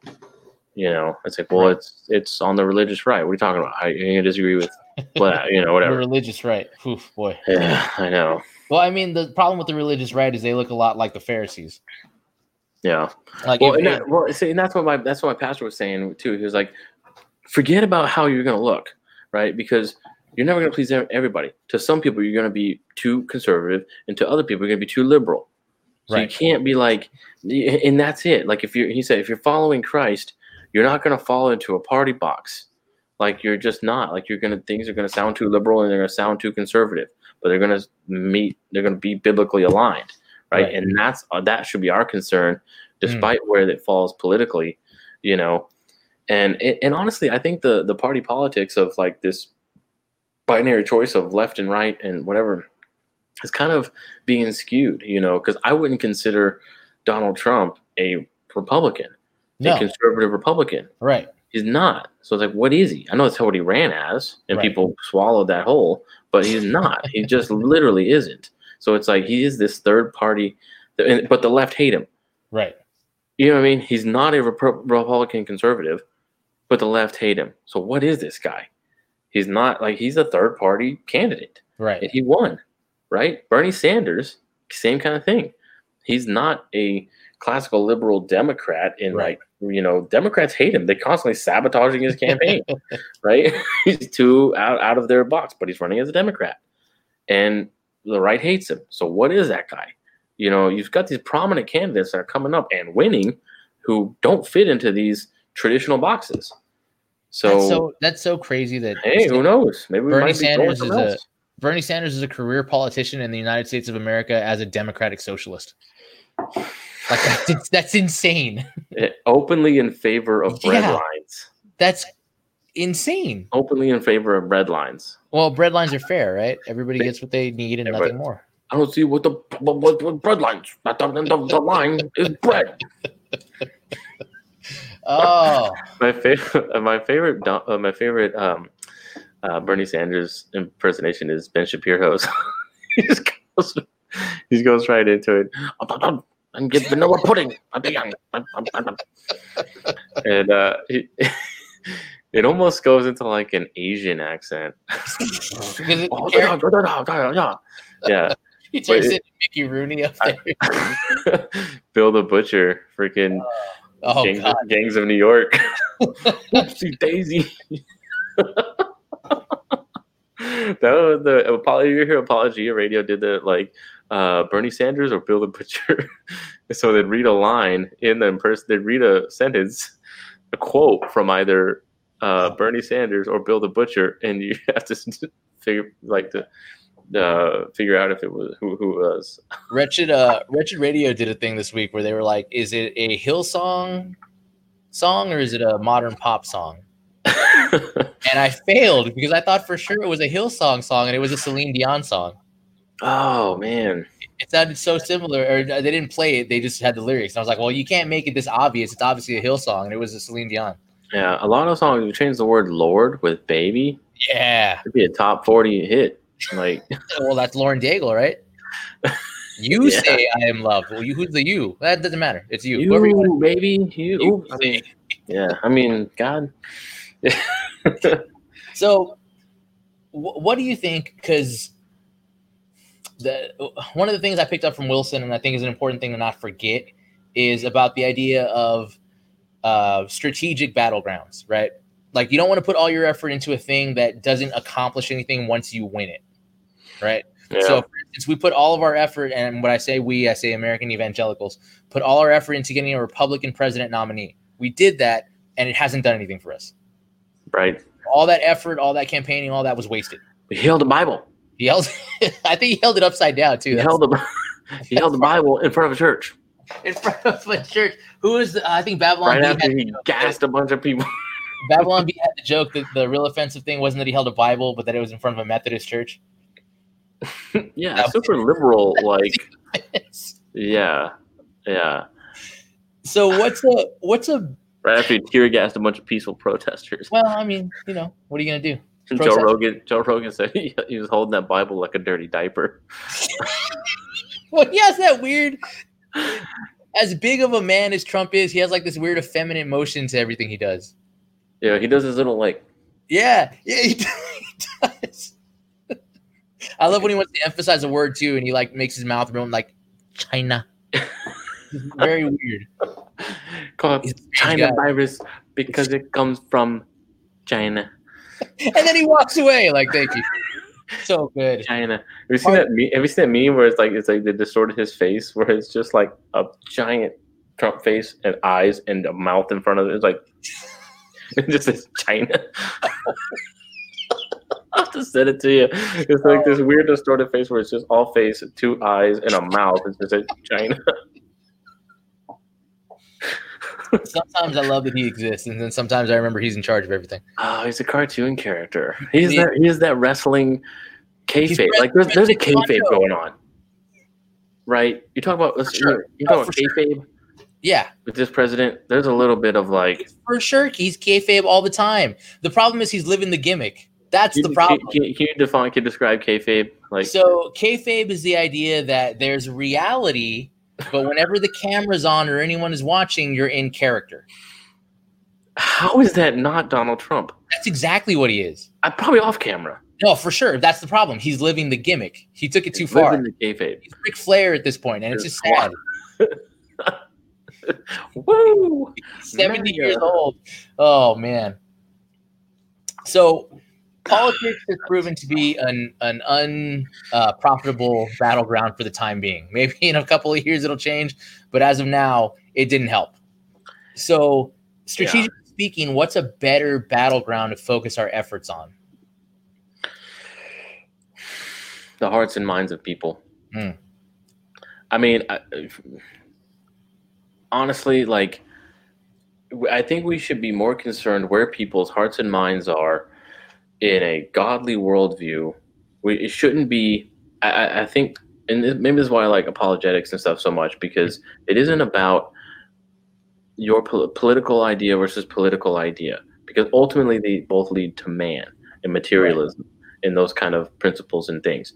Mm. It should be worldview versus worldview and and seeing what makes these things intelligible liberty freedom justice morality love reason. What makes these things intelligible? Because we could talk about them all day from our different political camps or whatever. But if we're just talking about man-made uh, conventions uh, or whatever of the times then what are we talking about? We're not talking about anything. We're talking about something that's just going to blow in the wind change five years from now Right. right? But if we're talking about what what makes these things mean anything, well, that only comes from a Christian, biblical, godly worldview, and that can be proven, and that can be shown, and that can be demonstrated. I think it is demonstrated by how everyone lives their life.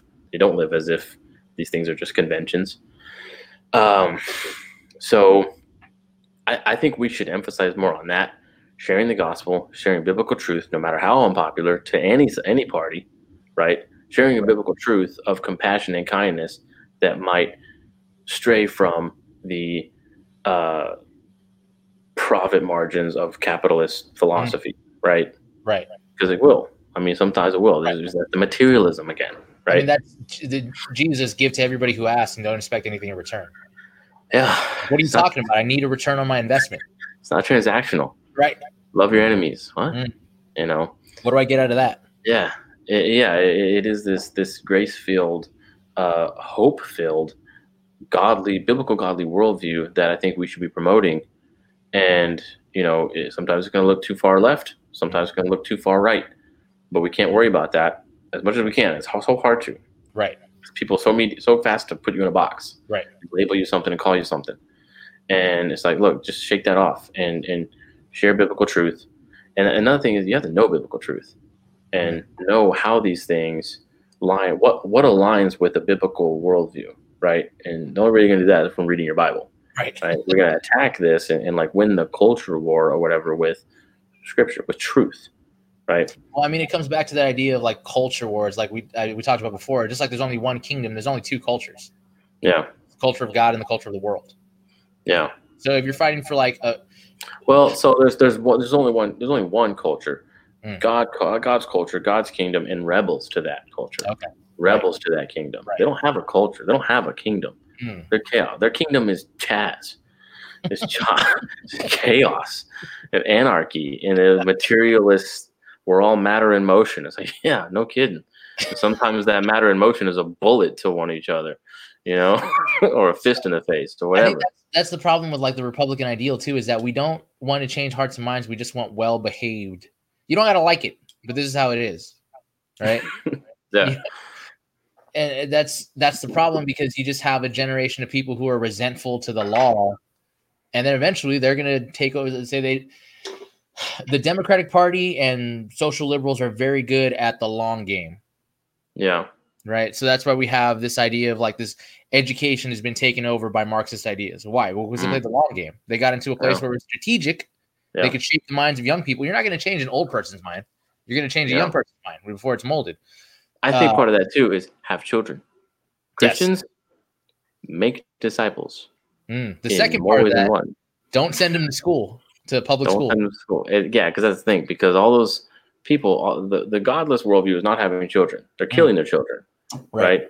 In mass numbers. The Christians are having children. Now that's only helpful if you don't send them to the people who are killing their children and indoctrinating them with a godless worldview. Right. right? So have children and homeschool them, or uh, yeah, whatever you can to not, you know, these government schools are like you you you, want to stop the secularization of America. Pull, every Christian pull your kid out of, out of public school. Oh man, but I can't afford my four bedroom like that. You're in that two income trap. The, materialism again. You're in that materialistic pursuit, The pursuit of Right. happiness is the highest ideal. pursuit of stuff. Hmm. It's like I need my new car. I need my ten bedroom house. I need you know whatever. I like that you know like a picture of a boat and a Hummer, like a big house, and it's like the I can't afford to homeschool starter pack. my mom, my mom homeschooled two kids, working three jobs as a single mom, with no college degree, barely a high school degree. But that's what you know. I don't, I don't want to hear it. Like it's just what your kids' minds and souls worth to you. there was a when I was still still sometimes I see anti-vax things from anti-vax people pop up on Facebook, and they I know they were praising these ladies in uh, California, I think it was, who were getting arrested because they were they were uh, protesting at the Capitol and refusing to leave because they were protesting the idea of mandates for vaccines for public school. And I was like, well, why don't you leave California?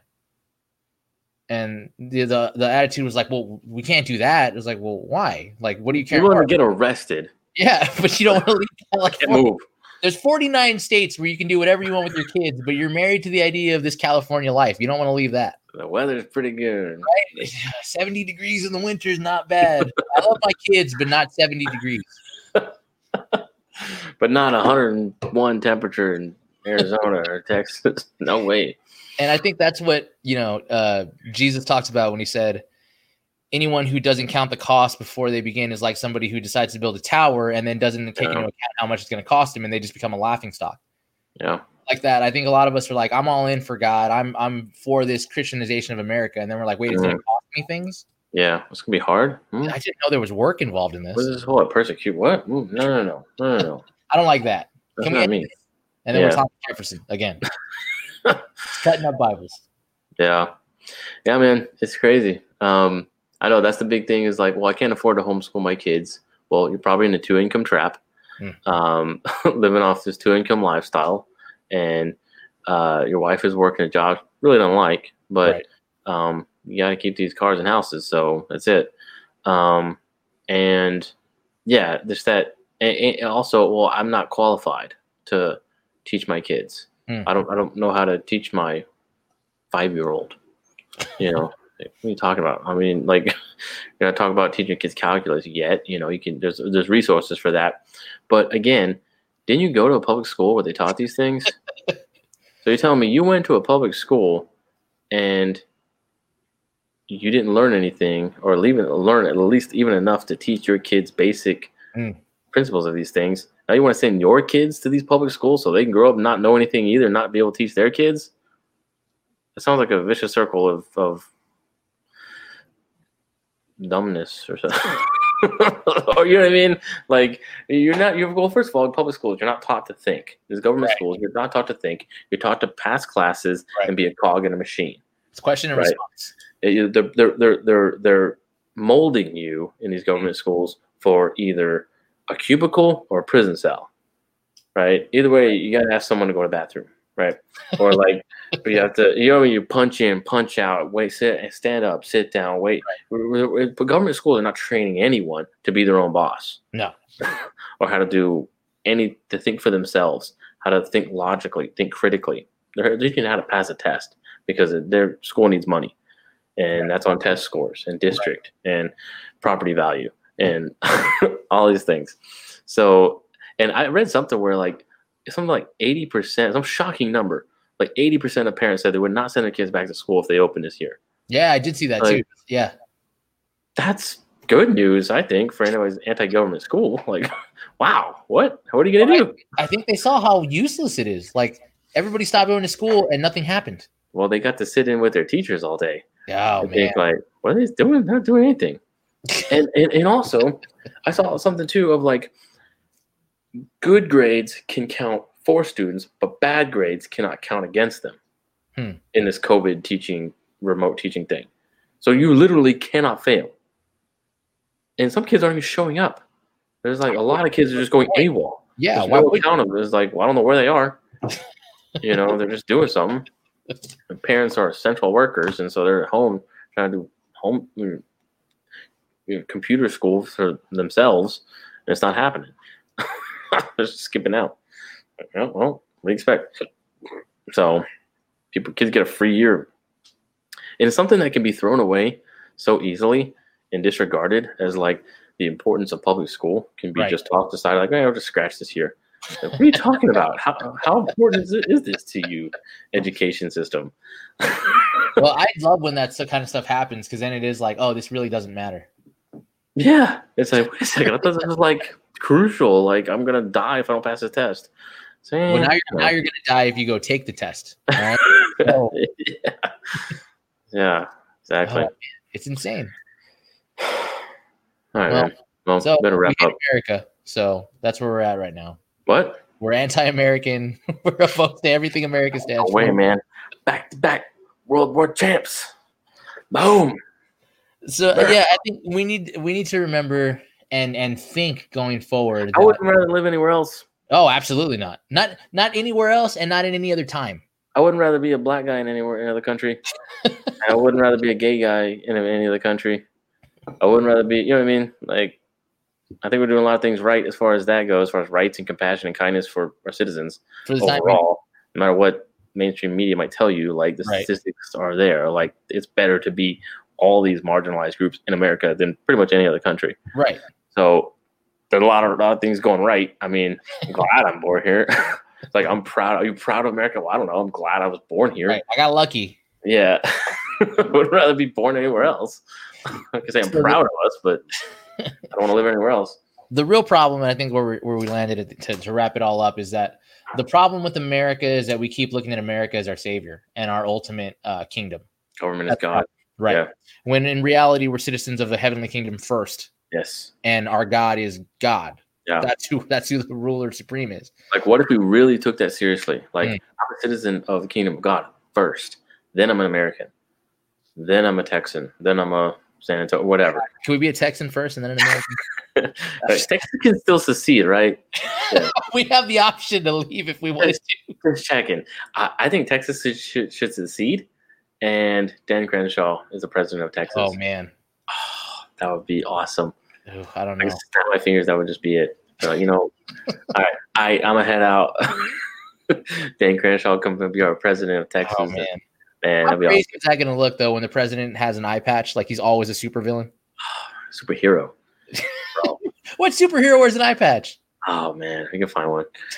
Give me a second, I'll find one. I'm telling you, like Dan Crenshaw is just so reasonable, so like not talks like a politician. He just talks like a leader. He's a Navy SEAL. That went to Harvard, got blown up. Like I, he he knows how to lead under harsh circumstances. Right. You know what I mean? There's no leadership. We're, our, our nation is starved for leadership. Just talking Mhm. about basic biblical principles of leadership of people. That we're we're lacking and starving for leadership. Well, Think Joe, think Joe Biden's leading the Democratic Party? Out of your mind. someone's lead- leading him to the bathroom. How's he going to lead the Democratic Party? I think Trump is leading the country right now. You're out of your mind. You think you think there's any sort of leadership? And people are looking too. People are looking at Andrew Cuomo for leadership. The highest death rate in his state. With his, of all did you see the the the Pierce nipple conspiracy? Oh, he does. Oh my god, what a psycho! You You can't that? follow. You want that degenerate? That's- speaking as a man with facial piercings, you can't follow a guy with pierced nipples. Ugh, He doesn't. freaking debauch, freaking. so on that subject, uh, maybe next week we'll talk about masculinity because I think the problem with leadership is that we don't have uh, masculinity in America anymore. Masculinity. That's a good one. Masculinity, leadership, Yes, uh, toxic masculinity versus biblical masculinity. right. That is something I've actually done a lot of research on. yeah, read several books on biblical masculinity. So I would love to talk about. Cool. Not that it's done me any good, but because you're still tiny and ineffective, is what you're Yeah. saying. still this dad bod like corporate. You know what? I was I was working with some. We'll close up, but I was working with some comic book stuff this week because I was doing an art project, and I found some of those old Charles Atlas ads. Mm, Even you can be a man. All you got to do is send away for down this. weakling. Now look at me. You don't have to get sand kicked in your face Kick anymore. sand in that kid's face. Oh man, I Just love three that. Weeks, you can be lifting two girls on your arms. You know that's uh, Flex Mentallo. That's where they got the the. oh, dude, Flex Metal's so good. I love Flex Mentallo. Oh, Well, man. man, we're gonna have to talk about comics one day. Just get on here and do it. What's a way to like weave it into? So the worldview, You know what? Totally can. I Yeah, totally could can. weave into. Uh, read Supergods? Did you read Supergods? Yes, I did read Supergods. Did I let you borrow it? No, I bought it. I actually went and bought Supergods. Okay, I let somebody borrow and they didn't read it. No, Always happens. Did And a they lot of times give it the back? That was the Yeah, they give it back, but a lot of times I don't get the book back. Yeah. And I get so mad. That's you like gave a, them a toaster, basically. personally attacked. Oh, oh, like a microaggression. You don't return my book. You don't, you don't read it. That's a microaggression. I'm gonna get you one of those uh, passive aggressive home library sets where you can stamp it before you lend it out to somebody. Just a real dick. Like I'm keeping track of all this. Sit down, checked out. Uh, yeah. All right, we'll see you guys next week. Thanks for coming by. All right. See you. Bye.